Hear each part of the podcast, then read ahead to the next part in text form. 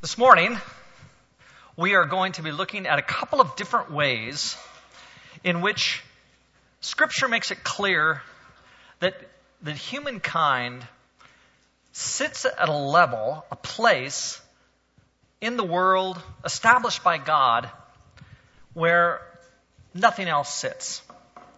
And I want to start uh, with a video. There's Nora getting her first bath. Well, she's really calm now, huh? Probably feels good. The water feels good, yeah. She probably likes that.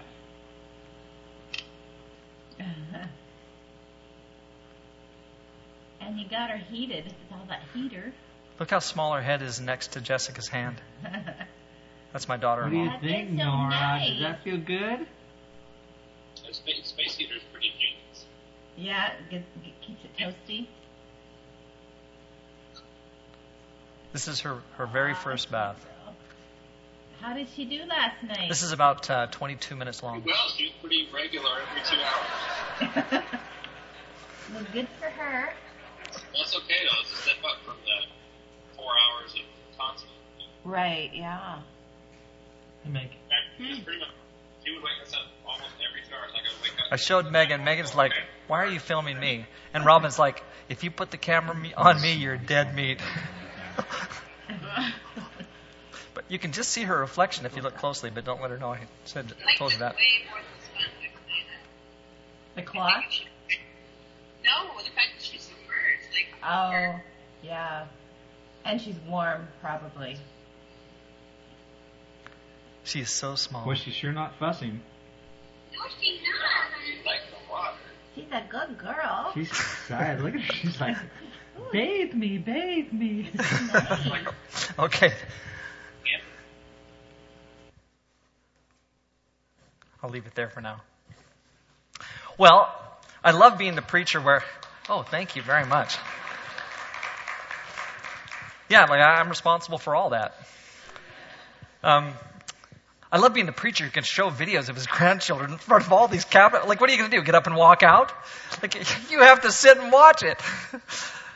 Um, there are certain feelings, though, that we have in response to something like that. It doesn't have to be your grandchild for you to watch something like that and have feelings of, uh, of warmth. Or, oh, I just realized my wife's sitting in the back. Hi, dear. Um, oh, the things that we can't get away with when we're caught all of a sudden. Um, it's just so wonderful to have that experience of, of life and of blessing and love and warmth.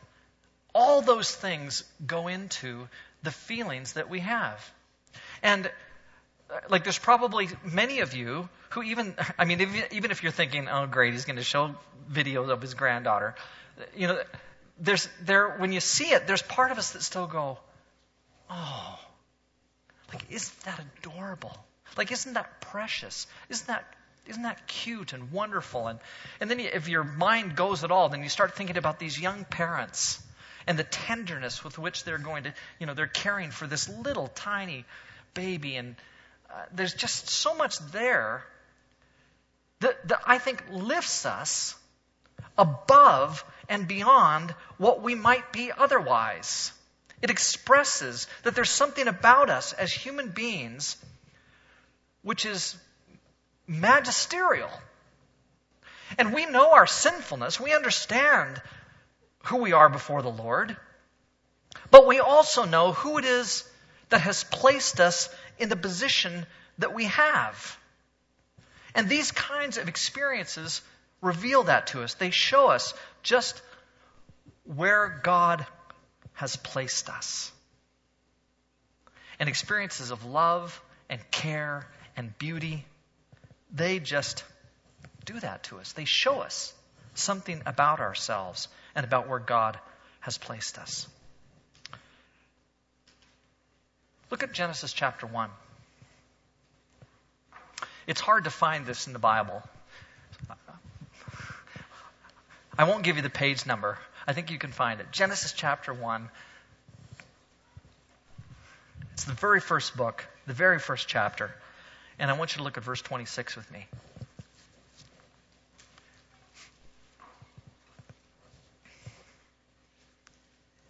Then God said, Let us make man in our image, in our likeness, and let them rule over the fish of the sea and the birds of the air, over the livestock, over all the earth, over all the creatures that move along the ground.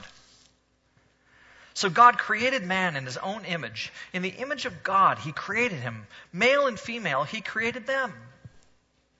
And God blessed them and said to them, Be fruitful and increase in number, fill the earth and subdue it, rule over the fish of the sea and the birds of the air, and over every living creature that moves on the ground.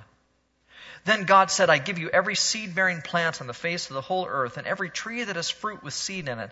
They will be yours for food. And all the beasts of the earth, and all the birds of the air, and all the creatures that move on the ground, everything that has breath of life in it, I give every green plant for food. And it was so. And God saw that all that He had made, and it was very good.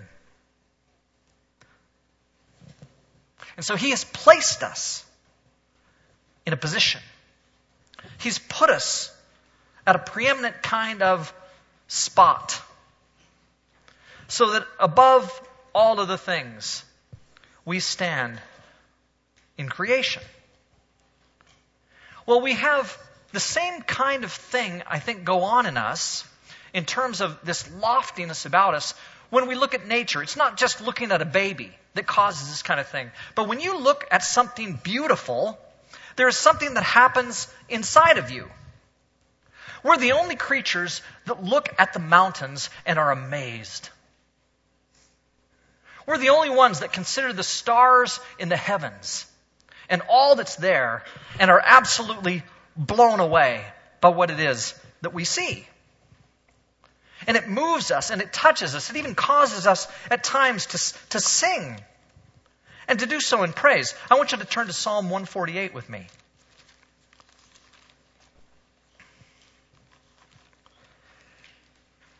And Miles and I didn't collaborate, by the way, on the song choices this morning. It's another one of those coincidences that the Lord works out. But we just sang, Hallelujah, praise Jehovah.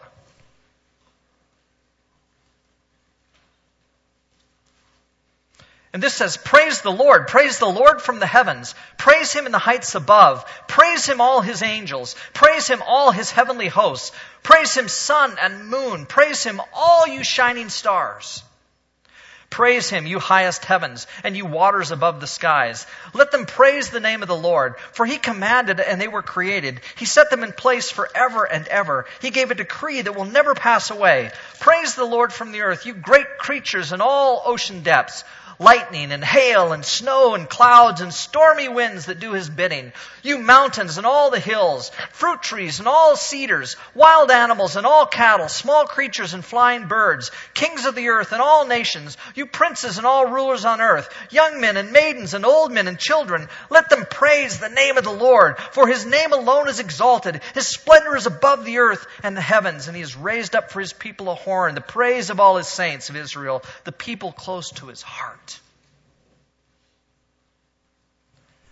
And we're called to praise Him for all these things because we are close to His heart. Because there's a vision of all of this, a perspective on all of this that no one has.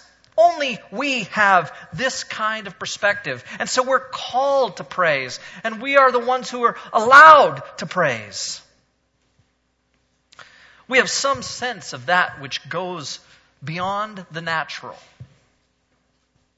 so that we see in our world and in each other something wonderful, something beautiful, something that I think bears the stamp of the image of God.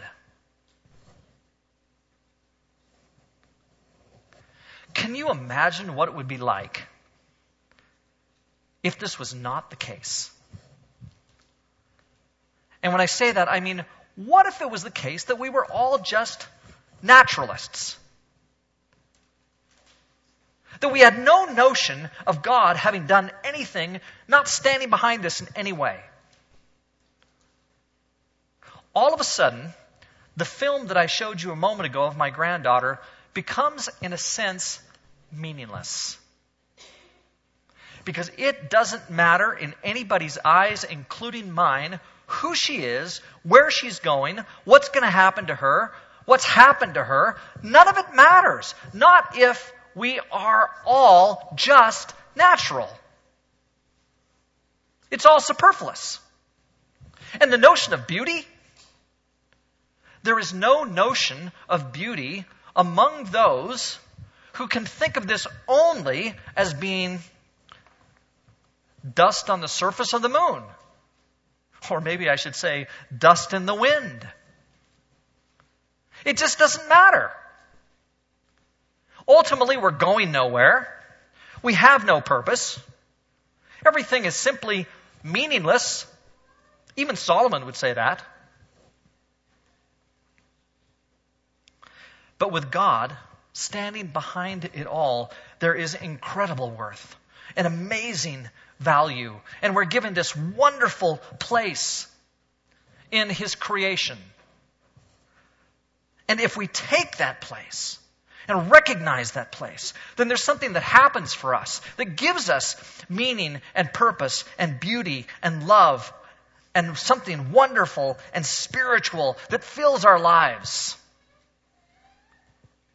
C.S. Lewis is best known for the Chronicles of Narnia, a series of books of fantasy which tell of another world ultimately ruled by Aslan, the great king. But for Christians, Lewis is best known as the writer of Mere Christianity, a book that makes much of the next direction that I want to go right now. We've just talked about the place of humankind before God. And we've talked about how there are some who might have an absolutely naturalistic perspective, and from what I can tell, have no purpose available to them in terms of why we even exist. And they would say the same kinds of things about the notion of morality among human beings. So that it's not just our human value which might get questioned, it's also the question of why do we do the things we do? Is there a reason why we should be kind to somebody as opposed to unkind? And I think that this too speaks to the value of humankind. It also speaks to who we are and what God expects from us. And so, this is the kind of thing in Mere Christianity that C.S. Lewis wrote. And he quotes Samuel Johnson here. People need to be reminded more often than they need to be instructed said Samuel Johnson. Why? Why is that the case? Because we already know right from wrong. When God put us at the place that He did, He puts something inside of us. He puts inside of us a conscience. He lets us know that there is, in fact, right from wrong. I don't know if you've ever thought about this, but in Genesis chapter 3, when the fall occurs, we don't gain the knowledge of good and evil, simply knowledge of good and evil, with the eating of the apple, or whatever it was, the fruit. And the reason I know that is because they knew it was wrong before they ate. God already told them, don't eat from that tree. As Eve approaches the tree in the story, does she know before she goes there that it's bad for her to eat that? Of course she does. She doesn't have to eat to find that out. She already knows. Well, where does that knowledge come from? Something happens with the eating of the tree. There's an, an, advancement in terms of her knowledge of good and evil, but she already knows good and evil before she ever eats. She understands that it's wrong. And that comes, I think, from God innately putting something within us. We already know right from wrong. We all believe, I think, in some sense, in ethics. Whenever you find a man who says he does not believe in a real right and wrong, you will find the same man going back on this a moment later. He may break his promise to you, but if you try breaking one on him, he will be complaining, it's not fair, before you can say Jack Robinson. And I think that's right. We had that experience. That's what and who human beings are. Nations have the freedom to establish their own moral bounds, but when they create their moral laws, they almost always incorporate something similar to all the other nations. Why is that? And if they don't, we all stand up and scream, or we go to war with them. And that's because we all recognize that we can't live and carry on in society without something like a relatively high moral ethic. If that's not there, we can't have community. We can't live together. We recognize that has to be part of the deal. The question is, why? Why do we believe in community and personal ethics? Why is it that all people have a sense of right and wrong? Why do nations and communities have morals and ethics as part of their structures? Is the reason for this a natural reason or is it not? I think that's a legitimate question to ask. Some see morality in nature, including human nature, and they view natural causes as the grounds for ethical standards and behavior for individuals and communities. For example, some think that morals and ethics can be explained as a necessary means for individual or social survival. And so naturally, we have ethics because if you don't have ethics, if we can't somehow get along, then our society will crumble and we'll crumble too. So it's just survival that causes us to create these kinds of morals and ethics. Ethics are needed for the survival of the species. Ethics are needed so we can live in communities. Communities are necessary for survival. The question is is morality consistently needed among communities and individuals only because it allows us to survive as a species, or because it creates a better life for the greatest number of people, or because it leads to the greatest good for the greatest number of people? Are those the reasons that we have ethics? So that there can be the greatest good for the greatest number of people. Can human morality, which seems to be universal among human beings, ultimately be explained purely on the basis of nature? Well, personally, I'm not convinced. I don't think it can be. There is, I think, no natural reason for wanting the survival of the species. There is no inherent reason for desiring the greatest good for the greatest number of people. Based only in nature, the number one rule is survival not of the community, but of the self. Nature is ultimately selfish. Now, I don't know if you agree with that or not, but that's my opinion. I think when I look at nature, what I see is something which is inherently selfish. And I therefore think it's difficult to get out of the selfishness of nature, the kinds of morals and ethics that I seem to see everywhere around me. If morals and ethics are seen as valuable because they lead to survival of the species or because they create a better life for the greatest number of people, or because they lead to the greatest good for the greatest number of people, then these things must first naturally be of value to us. But there is no natural reason for wanting the survival of the species. There's no inherent reason for desiring the greatest good for the greatest number of people. Based only in nature, the number one rule is survival not of the community, but of the self. Again, nature is ultimately selfish. And so the bottom line is, is if there is no rational, foundational, moral underpinnings, I can't think of why I would care about you in the least. Doesn't make any sense to me. You're not that good. You're not that good looking. You're not that strong. You're not that beautiful. You don't have all those things that I think I might want. In fact, as I said a couple of weeks ago, you will end up in competition with me. You're going to want my food. You're going to want to have my clothes. There's some of you men out there who 35 years ago, 37 years ago might have wanted my wife. And so we would have been in competition. And so I don't see why I need, if there's no underpinnings to our morality, for me to really care about you at all. And you know, this is so much the way the world is. And when I say the world, I mean the natural world, and then moving into the human world after the fall. Like we know that there are no rules of morality between lions and gazelles. Lions chase after, kill, and eat gazelles. Gazelles run from lions. That's the way the world works. There are no rules between ferrets and chickens. Ferrets kill chickens. There are no rules between pike and pickerel. But there's also no rules between grizzly bears and grizzly bears. Between male lions, when both wish to be head of the pride. There are no rules between bull elk wishing to lead a herd. They do not see value in the other for its own sake. Elk do not say, hmm, that guy over there has better genetics than I do. I'll let him have the herd so that the herd can survive better.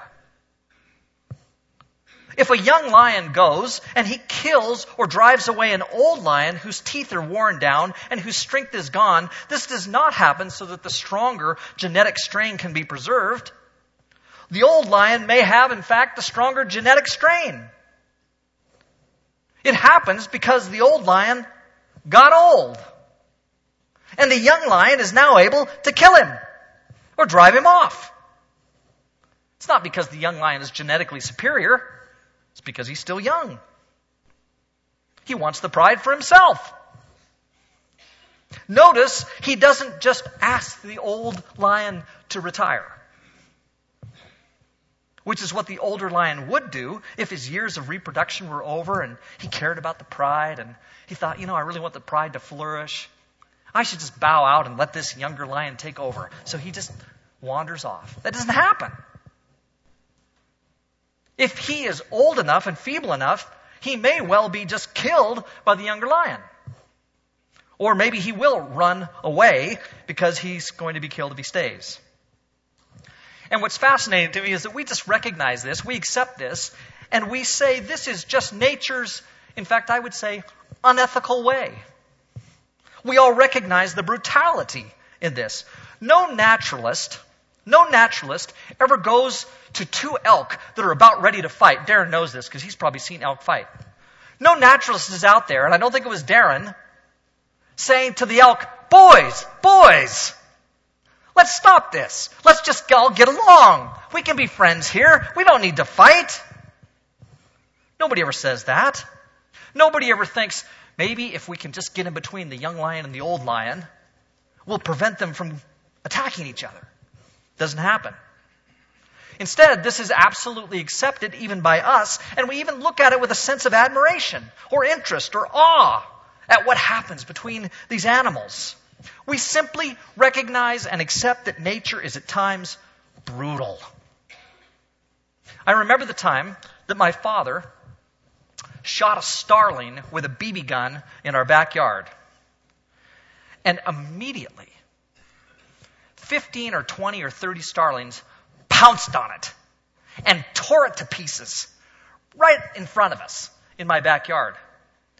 The other day I was watching a hunting video and it was a there were tur- they were hunting turkeys and there were two strutting gobblers that came up to this decoy. And the hunter shoots the one turkey, but it's not dead. The other turkey pounced on it and you know, turkeys have spurs on their legs that are about this long. They're, they're big, they look like horns, great big teeth or something growing off the back of their legs. And they use those spurs to rip each other to pieces. And so this one turkey is lying on the ground after it's been shot, and the other turkey is just using these spurs to tear it to pieces while it's still alive. And if you think to yourself, man, that's gross, Kelly, do you have to tell these stories while we're here in church? Well, this is what the natural world is like. There is no compassion there. There's no love between young lions and old lions or respect so that the young lion's just going to walk away and say, well, I, you know, I better not get in the old man's way or something. Instead, he will tear him to pieces if he has a chance. My friend Steve Mann in Victoria has chickens. And what I said about ferrets earlier, he had a weasel that kept getting into the chicken coop. And the weasel would go in and he would attack the chickens and he would kill chicken after chicken after chicken just for the fun of it. He wouldn't eat them. After he'd had his fill, he just kept killing chickens. Because nature sometimes is not ethical. It's not moral. It's not loving. It can be brutal. No male grizzly ever looked at the cubs of another male grizzly and said, I will do unto the cubs of that other bear as I would want the other bear to do unto my cubs. Doesn't happen. The question becomes where did the higher ethics of human morality come from? Have ethics and morals not just evolved to a higher plane among humans because of our larger brains? Isn't that why we're moral? Can we now see the value in the survival of the human species or the value of the greatest good of all where less developed species couldn't see it? Is love for others among human beings a result of natural processes? And I would say no. I would say this because if all the cosmos, including the living organisms in the cosmos, are natural, there is no inherent reason why survival of another, or the best life for another, or the good for another, should be of any value to us at all. Because they aren't valued in nature. Survival of the fittest and natural selection are not love or the desire for the best of all. Love and devotion toward the future and others do not play a role in the natural world. There is no sense of right and wrong on the behalf of or good of another. When the ferret goes on a killing spree, he's not trying to do something good for the greater whole. This is not just a case of love or respect or something for the whole. It's a case of the stronger one just killing. And no ferret is going to judge him for it. The ferret never feels remorse. He doesn't repent. He doesn't change. He doesn't go to ferret prison. It just doesn't happen. They are entirely different than that. Now, for those of you who think, yeah, but animals are so cute. Okay, and I see this on Facebook all the time. You know, these things that come out and say, this is why animals are so wonderful. Okay? I see some of that. There are some wonderful things that happen in nature. I think God is responsible for nature. I get that. But I certainly wouldn't call it rational morality. There's no sense of ethical responsibility when a female dog allows a kitten to nurse along with her puppies. It's just instinct. In the same way, it's just instinct when a male cat eats the babies not only of other male cats, but sometimes of his own. That's not a rational decision. And when they don't do it, they don't stop themselves from doing it because of their love and affection. So I find the whole moral argument to be an especially strong argument supportive of an external cause for human morality and the vast difference between ourselves and animals. That we experience beauty and love and compassion and right and wrong seems to me to place us on an entirely different plane than that which is purely natural. And I would say that's because we bear the image of our Creator, who Himself loves and who is Himself willing to make sacrifices for others, who does not just think of Himself, but who thinks also of the good for His children and even those who do not honor Him. Whose love is as unending as His holiness, and who plants in us an image of His divinity And no one else, no other creatures of any kind possess anything like it. Because we're made in His image. And I just don't know many things that give testimony to who our God is and how He stands behind His creation as the source of it than what even C.S. Lewis used as the moral argument. I think it's powerful. I think it speaks to the reality of God. Let's pray.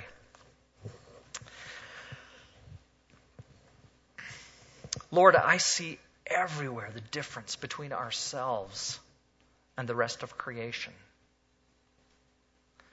The sense of love we have looking at little babies, the sense of compassion we have, the stirring in our hearts. It's unique. And the way in which we look at our world and see it as being so beautiful. Your hand behind it, weaving it together. It all looks glorious. And I think we have that perspective because you live within us and have made us in your image. And Father, the way that we choose to love or to treat others well. We know sometimes we don't, God, but that's that's not because of how you created it. It's because of what we chose. It's because of the fall. You you chose to make us as those who have knowledge of right and wrong. And I just don't see how that could be there unless you had been behind it all. And so, like Psalm 48, 148 today, we praise you and acknowledge you for your creation, and most specifically, God, for the way in which you have created us. We praise you for that. Through Jesus we pray. Amen.